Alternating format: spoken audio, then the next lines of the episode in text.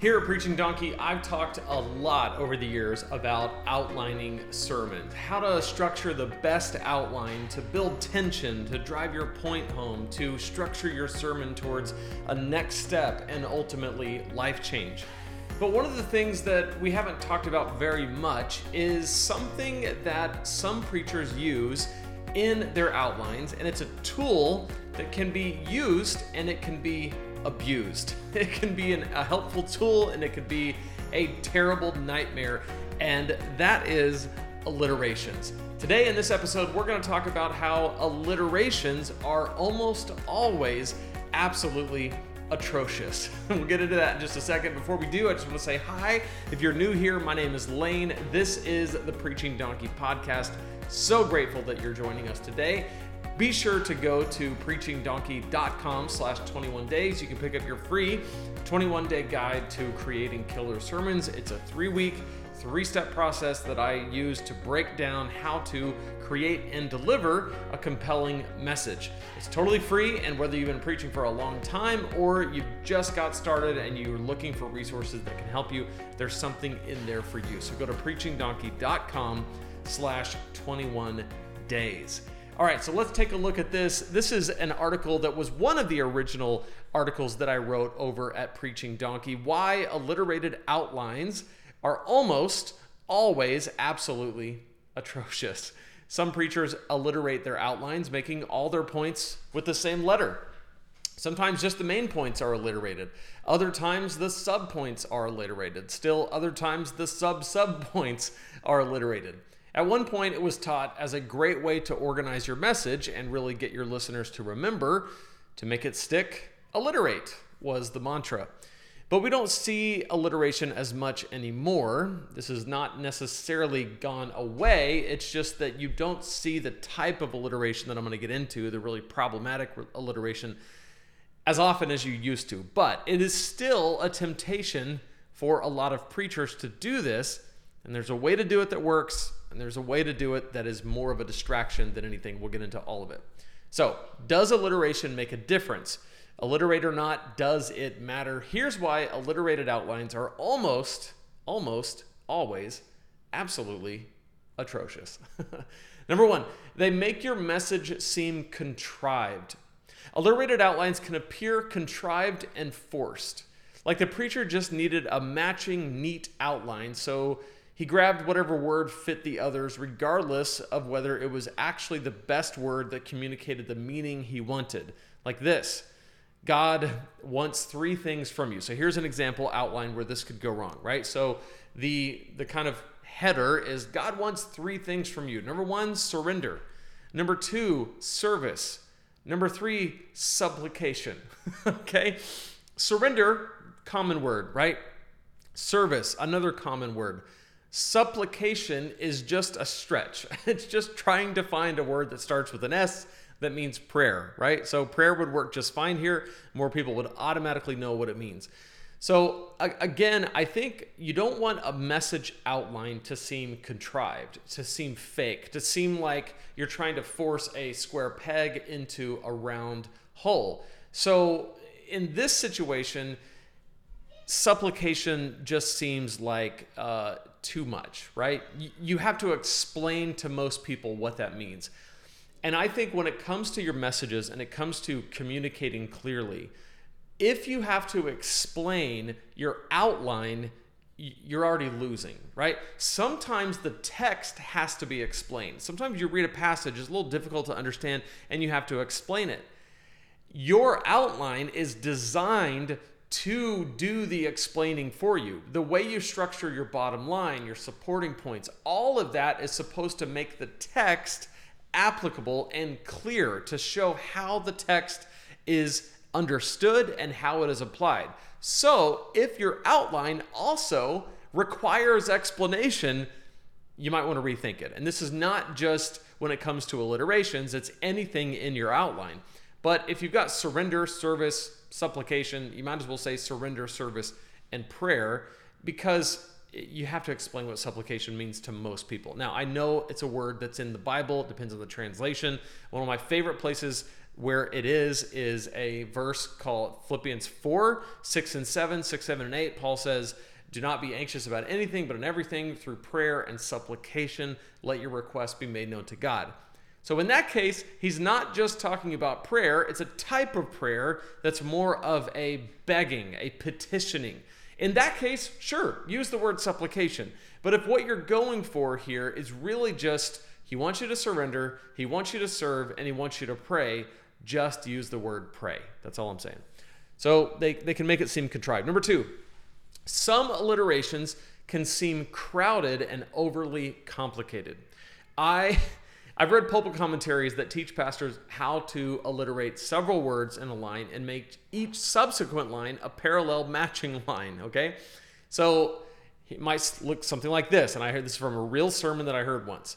A genuine disciple is committed to a pure life, consistent in their personal life, constrained by the purpose of life, and convinced of their position in life. Okay, so we we have C, P, L, C, P, L, C, P, L, C, P, L, right?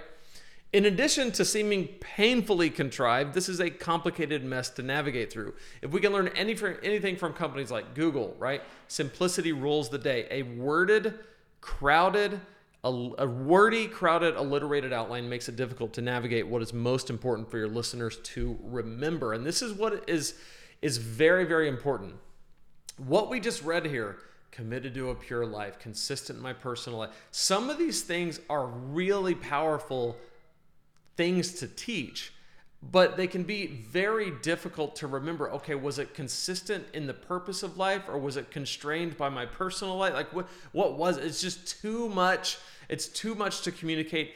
Any one of those would make a fine bottom line. But when they're all listed in this kind of outlined, everything matches and everything is perfectly put together, it might make us feel good, but as a communication tool, it's not very rememberable, not very memorable because it's too much and it it's it's overly complicated. It's too much to it's too much to understand and communicate.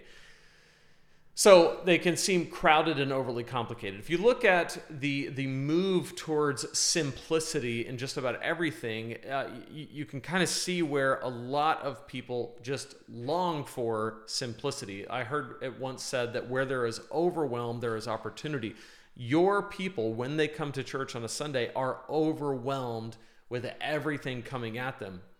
What you're trying to do is take the complexity of Scripture and show them how it is simply and daily applied to their life. And one of the things that works against that is when your outline is overly complicated, and forced alliteration is one of the ways that that happens. Number three, they do not communicate authenticity. This is because it doesn't seem like a real conversation. So, I've talked in previous episodes about conversational preaching, how important it is to preach like you're having a conversation, like someone's sitting there talking to you.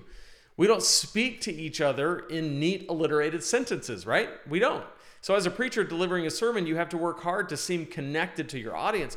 Don't make this harder on yourself by developing an outline that doesn't seem real, right? So, I really love for my outlines to seem conversational in the same way that my preaching seems conversational and the sermon seems conversational so that it feels like a conversation right? Where most of life is actually lived. Now, every rule has an exception. So we said that they make the message seem contrived. They can seem con- crowded and overly complicated. They do not communicate authenticity. Those are all things that you, you run the risk of. However, every rule has an exception. So alliteration is not technically the problem. Overuse of alliteration and forced alliteration is the problem. Sometimes it can be very helpful to use alliteration. Oftentimes, it is a huge distraction. For me, what makes a difference, and this is huge, for me, what makes a difference is whether memorizing it will help your listeners when they walk away. If memorizing the outline is not something that would help them, there is no need to alliterate. And this is a great rule. So, for example, if you were preaching on three ways God wants us to love Him, right, your outline could be head, heart, hands. God wants you to love him with our minds, our head. He wants us to he wants our full emotions, our heart, and He wants us to serve Him with our hands. It's a simple and it's simple and can be used very useful to your listeners. So, in other words, instead of just saying God wants you to love Him with your mind and your heart and to serve Him, you might want to, or I'm sorry, instead of saying God wants us to love Him with our minds, with our full emotions, and to serve Him, if you say head, heart, hands, it's a full picture. And because it's alliterated, it makes it a little bit easier to remember, right?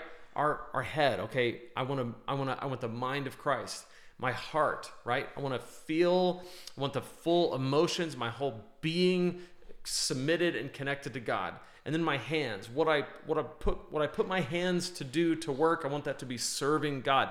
People can walk away from your message and have that in their minds and be able to remember. And in that case, it's a very, very useful tool. But this can be overused too, and if done too much or in a forced way, it can also be a distraction. So I'm not care so I'm careful not to use something like that too much. So again, some of these things are just making sure that your preaching is a balanced effort of making sure that what you're communicating and how you're communicating it is purposeful. And that's really the point.